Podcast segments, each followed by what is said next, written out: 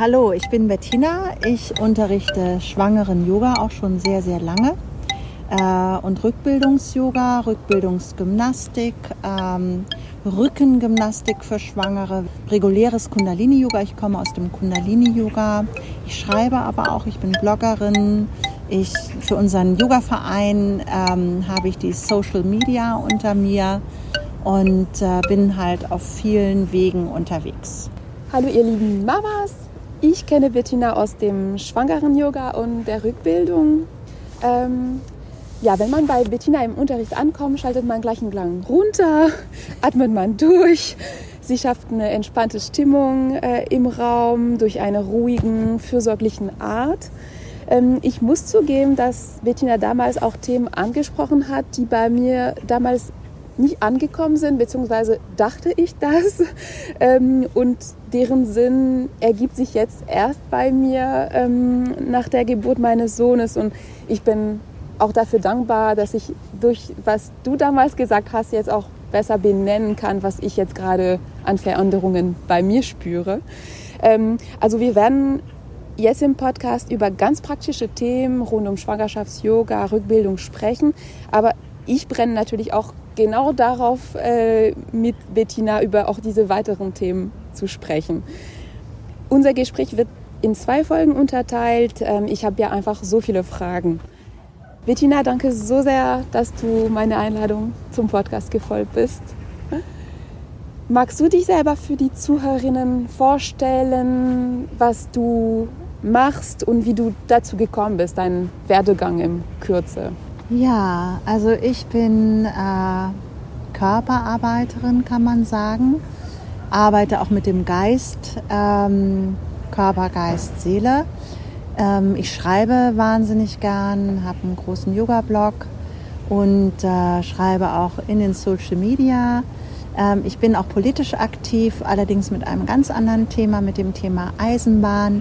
Ich glaube einfach, dass mein Geist äh, schon immer auch sehr wach war und dass ich einfach furchtbar neugierig bin und mir die Welt um mich herum auch schon als Kind ähm, immer ganz genau betrachtet habe und genau wissen wollte, wie funktionieren die Dinge.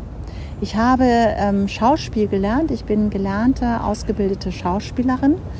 Ähm, habe damals gesagt, ich weiß noch, da kam eine Berufsberatung zur Schule, die fragte dann, was, was möchten Sie denn werden, was können Sie denn? Und ich habe gesagt, ja, irgendwas mit Menschen und irgendwas mit Worten. Ja? Hm, also wussten die auch nicht so recht. Ist mir erstmal Sekretärin angeboten worden und dann ähm, habe ich dann doch auch umgesattelt auf Schauspiel. Das wahnsinnig gern gemacht. Also da waren ja die Menschen, da waren die Worte. Und ähm, habe dann aber festgestellt, dass das tatsächlich dann am Ende der Schauspielschule in so eine Fleischbeschau ausgeartet ist. Und das fand ich sehr frustrierend. Also ich fand das sehr demütigend. Eigentlich für alle, auch für die Männer, also nicht nur für die Frauen. Ein paar Frauen und Männer hatten äh, Glück mit guten Intendanten und Regisseuren, aber die meisten halt eben nicht. Und ähm, ich bin dann losgezogen nach Griechenland und habe mir gedacht, ich möchte jetzt mal einen anderen Weg finden. Meine Schauspiellehrerin ist damals dann auch hinterher gereist und wollte mich zurückholen aus Griechenland. Und ich bin dann aber da geblieben ähm, und mein Freund ist hinterhergekommen, mein damaliger Freund. Und ähm, wir haben dann in Griechenland angefangen, Brot zu backen und zu verkaufen und haben angefangen äh, zu meditieren, ähm, auch Yoga zu machen. Er konnte schon so ein bisschen, ich konnte noch nicht so viel, aber wie gesagt, ich mochte auch damals schon sehr gerne Bodywork ähm, wir haben dann in einer äh, Kommune quasi gewohnt am Strand, ähm, so als Hippies. Und genau, ich bin dann schwanger geworden. Also auch, ich, ich wollte es gar nicht. Ich habe dann auch so mit der Seele des Kindes diskutiert. Und dieses Kind hat zu mir gesagt, also ich habe das auf jeden Fall damals so empfunden, ähm, wenn du mich empfängst, dann, ähm, dann wirst du ganz viele spirituelle Lehrerinnen und Lehrer kennenlernen. Und da dachte ich, naja gut, okay.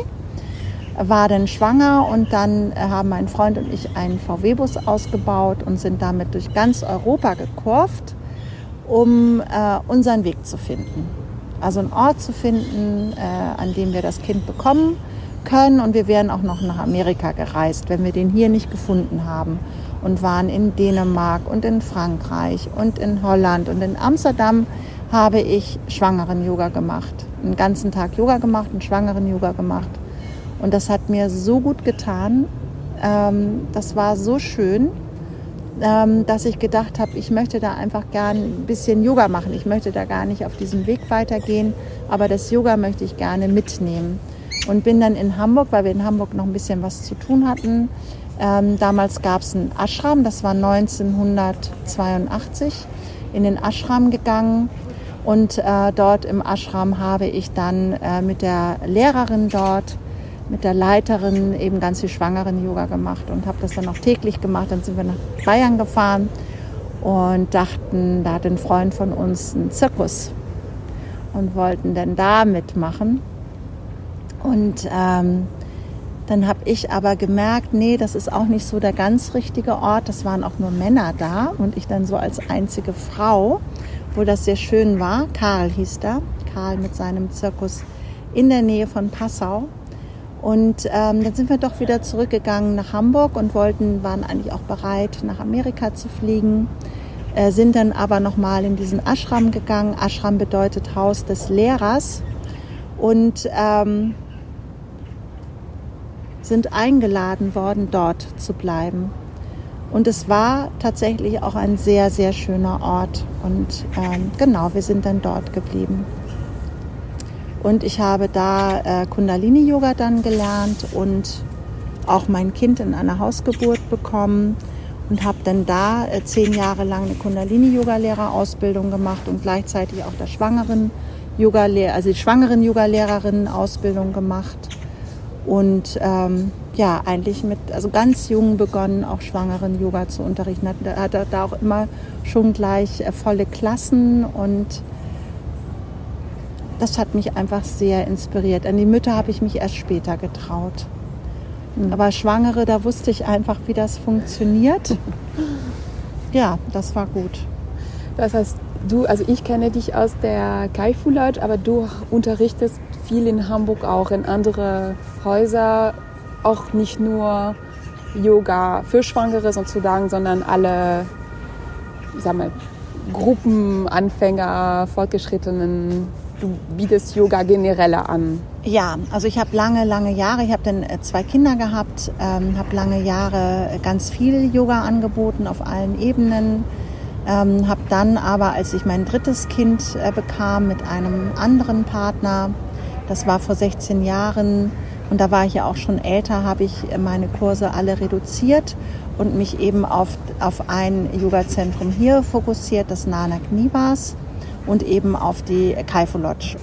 Zu meiner Erfahrung, als ich bei dir im Schwangerschafts-Yoga war, ich ähm, habe damals schon vor der Schwangerschaft äh, Yoga praktiziert, war aber ähm, damals noch sehr ähm, Sport ehrgeizig, könnte man sagen. Und so bin ich damals zum Yoga gekommen.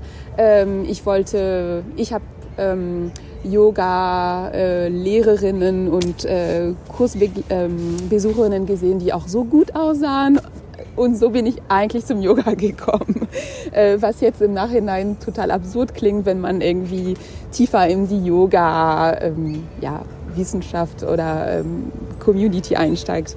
Ähm, aber damals war äh, ich Besucherin von Flow und Power Yoga und ich bin dann schwanger geworden und habe gemerkt, da komme ich nicht mehr so gut mit. Ähm, ich bin im Kreislauf einfach, äh, kann nicht mehr so schnelle Bewegungsabläufe machen ähm, und irgendwie ja, ist es mir alles zu schnell so. Und ähm, ich bin dann zu Schwangerschafts-Yoga äh, bei dir gekommen. Da war, war ich damals überrascht, weil das sehr, sehr ruhig ist. Erzähl mal, was für dich Schwangerschafts-Yoga ist. Also was bringt man den Frauen da bei oder welche Praxis ist das denn?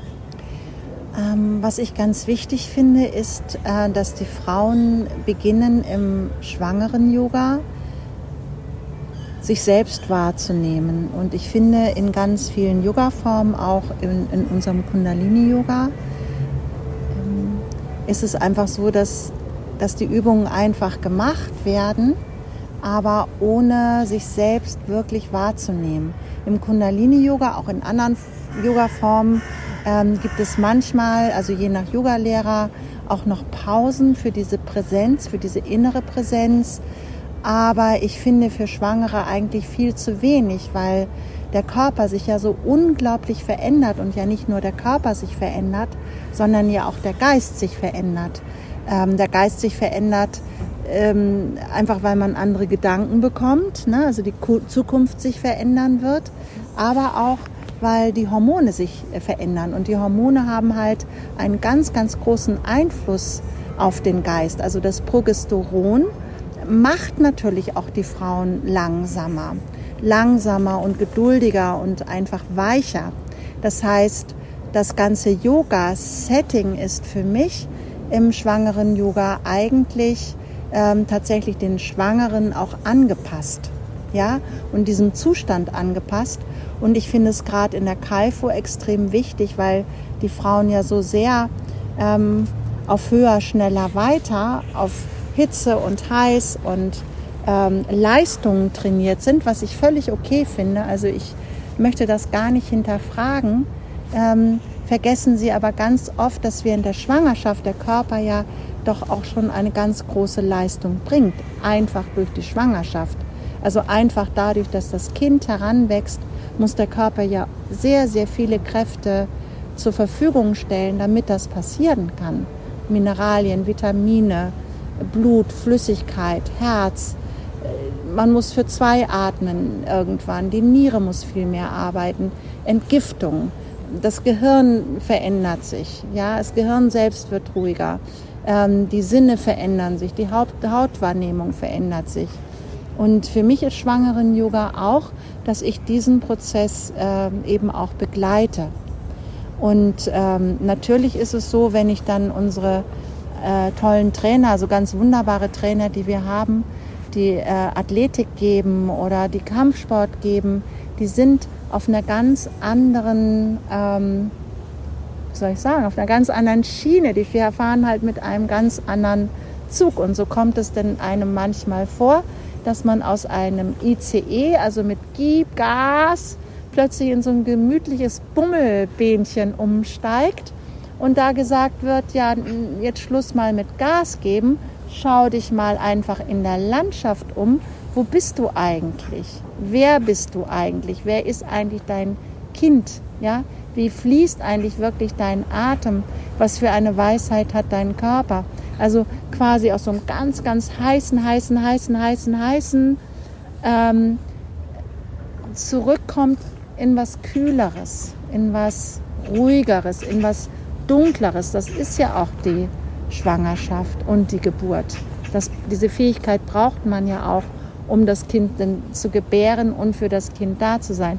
Was nicht bedeutet, ähm, jetzt nicht mehr trainieren zu können. Und das sehe ich ähm, äh, als meine Aufgabe im schwangeren Yoga. Hm. Das klingt sehr einleuchtend. Ich vermute, du würdest jede schwangere Frau empfehlen, zum Schwangerschafts-Yoga zu kommen. Also das würde ich auch einfach sagen, das tut einfach unheimlich gut. Ganz praktisch gedacht für Frauen, vielleicht wie ich das erzählt habe, die schon äh, zu ich sage, sehr äh, äh, kraftvolle ähm, ja, Sportarten oder auch Yogaarten gewöhnt sind. Äh, was würdest du empfehlen oder was sind die Kriterien, wo du sagst, bis da und dahin kannst du noch weiter gut mitmachen, aber komm auf jeden Fall zum Schwangerschafts-Yoga parallel sozusagen? Oder würdest du sagen, ab dem Zeitpunkt, wo du schwanger bist, fahr doch einen Gang runter, wechsel doch lieber zu ruhigere Sportarten. Hast du dazu Empfehlungen oder würdest du sagen, einfach nachspüren in sich? Ja, das ist eben individuell völlig unterschiedlich. Ne? Es gibt Frauen, die sind absolut äh, durchtrainiert. Ähm, die haben ihr Leben lang Sport gemacht. Die haben vielleicht auch schon ganz, ganz viel erreicht und äh, tatsächlich sehr, sehr starke Muskeln.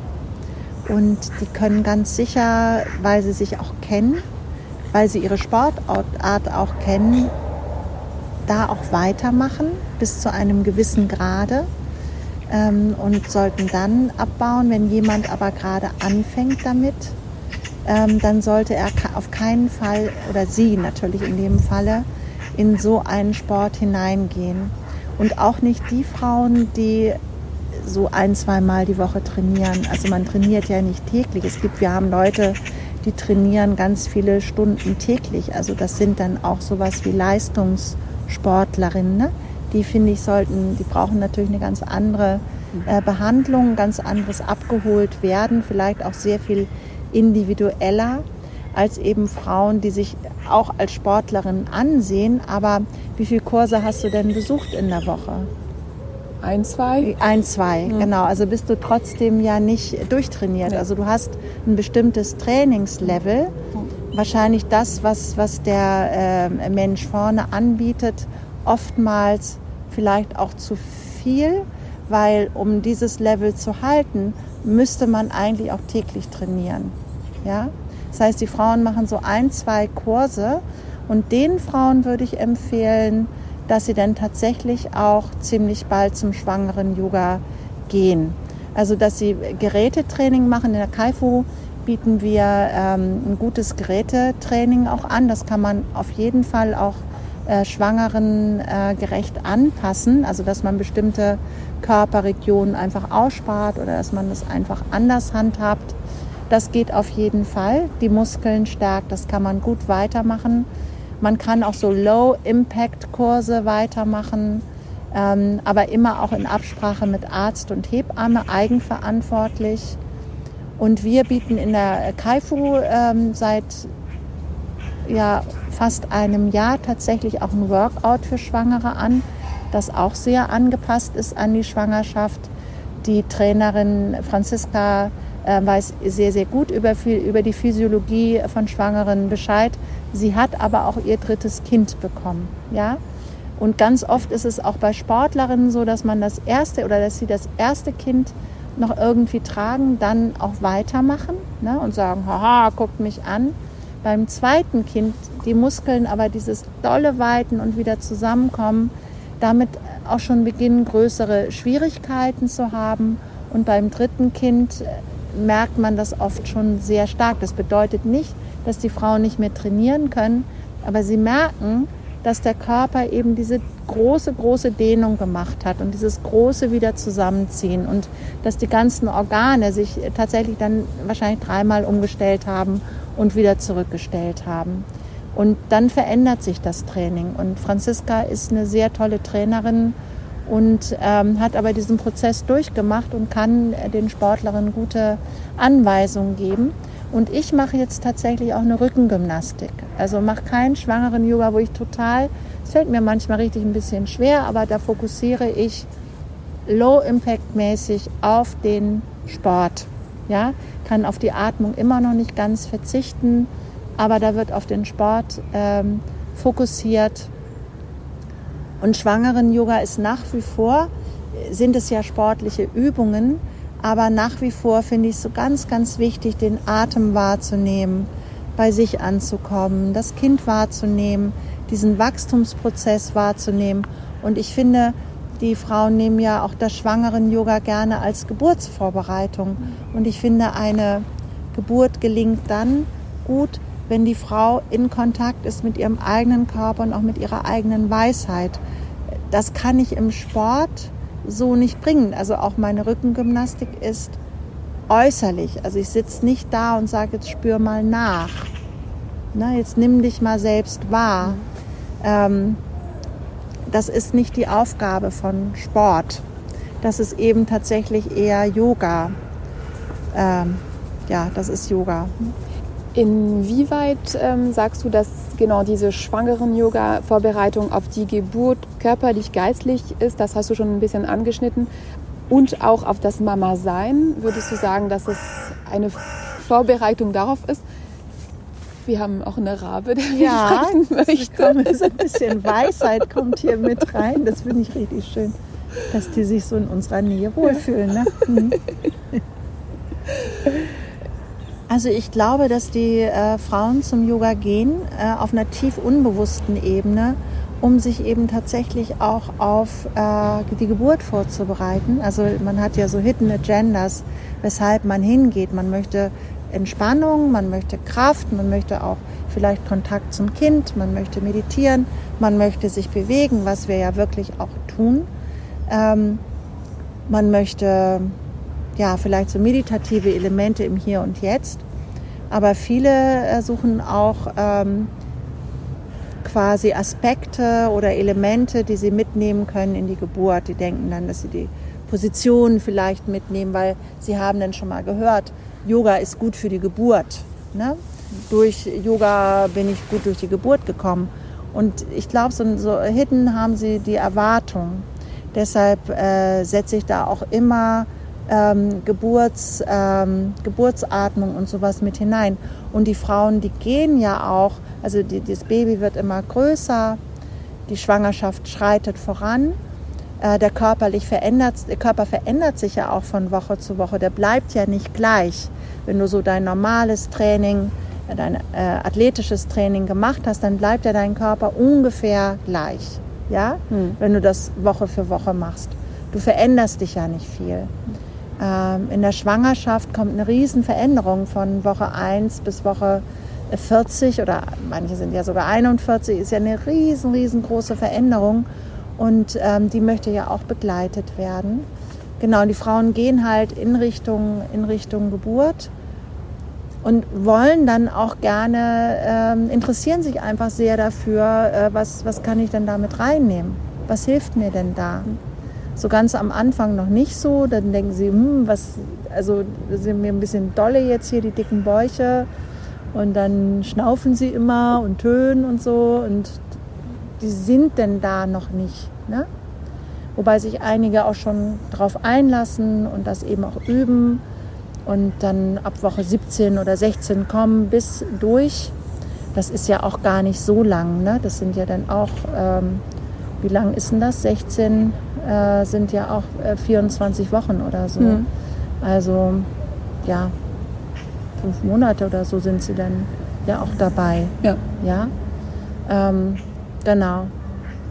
Und einige fangen dann aber auch später erst an. Also das ist auch sehr unterschiedlich. Wir haben Drop-in-Kurse, also wir haben da alle mit drin und das finde ich auch ganz schön. Also nicht immer nur einen bestimmten Personenkreis. Ich finde, man lernt ja auch immer von denen, die ähm, dann auch große Bäuche haben. Ne? Ja, und ich fand das auch, das nimmt auch viel Druck weg, äh, wenn man weiß, okay, das ist jetzt nicht so, dass man sich eingetragen hat für zehn also Kurse mit einem festen Datum und dann verpasst man was und dann denkt man so, oh, äh, steige ich wieder ein oder äh, also mit diesen Drop-in äh, ja, Kurse kann man immer wieder hingehen und dann wird man immer wieder abgeholt, weil da auch neue dabei sind. Das finde ja. ich nimmt auch viel Druck äh, raus, sozusagen, dass man weiß, okay, man geht einfach weiter hin und genau. man hat erstmal nichts Großes verpasst. Oder genau. Das genau. Gefühl hat man es bleibt nicht. halt immer ähnlich. Genau, ne?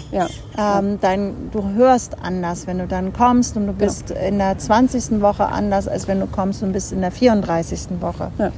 Und dein Körper fühlt sich einfach auch anders an. Ja, du bist einfach eine andere Person. Richtig fühlbar, sichtbar, ähm, eine andere Person. Und ähm, genau, und dann wollen die natürlich auch immer mal ein bisschen wissen, was kann man denn auch in der Rückbildung machen. Ähm, und was ich wichtig finde, ist auch den, den ich finde auch in der Schwangerschaft schon, und da gibt die Psychologie mir auch recht äh, oder uns auch recht, bauen ja die Frauen schon den Kontakt zum Baby auf. Also das beginnt ja nicht erst, wenn das Kind da ist, dass ich denke, oh, jetzt bonde ich mal, sondern den Kontakt, den hast du ja ganz stark in der Schwangerschaft. Und ich finde, es ist auch ganz wichtig, diese Bindung auch in der Schwangerschaft äh, zu stärken und eben auch immer wieder darauf hinzuweisen, du sitzt hier nicht alleine, sondern da macht jemand mit. Das mache ich auch übrigens, wenn ich äh, äh, meine Gymnastik unterrichte. Also wenn ich nur den Sport unterrichte, dann habe ich das Kind auch immer mit dabei. So dass ja. sie wissen, das Kind ist wirklich mit dabei. Ja? Hm. Und ähm, genau. Ich mache hier einen Cut, sonst wird das Gespräch ein bisschen zu lang zuzuhören. Wir treffen uns gleich im zweiten Teil des Gesprächs. Da gehen wir auf die spirituelle Seite der Schwangerschaft ein, nämlich sprechen wir über die Yin- und die Yang-Energie unter vielleicht dem Motto Karrierefrau trifft auf Yin-Energie in der Schwangerschaft. Und wir sprechen dann auch über die Rückbildung, warum es wichtig ist, wie entspannt und ohne Leistungsanspruch man daran gehen sollte. Ich freue mich auf euch. Bis gleich.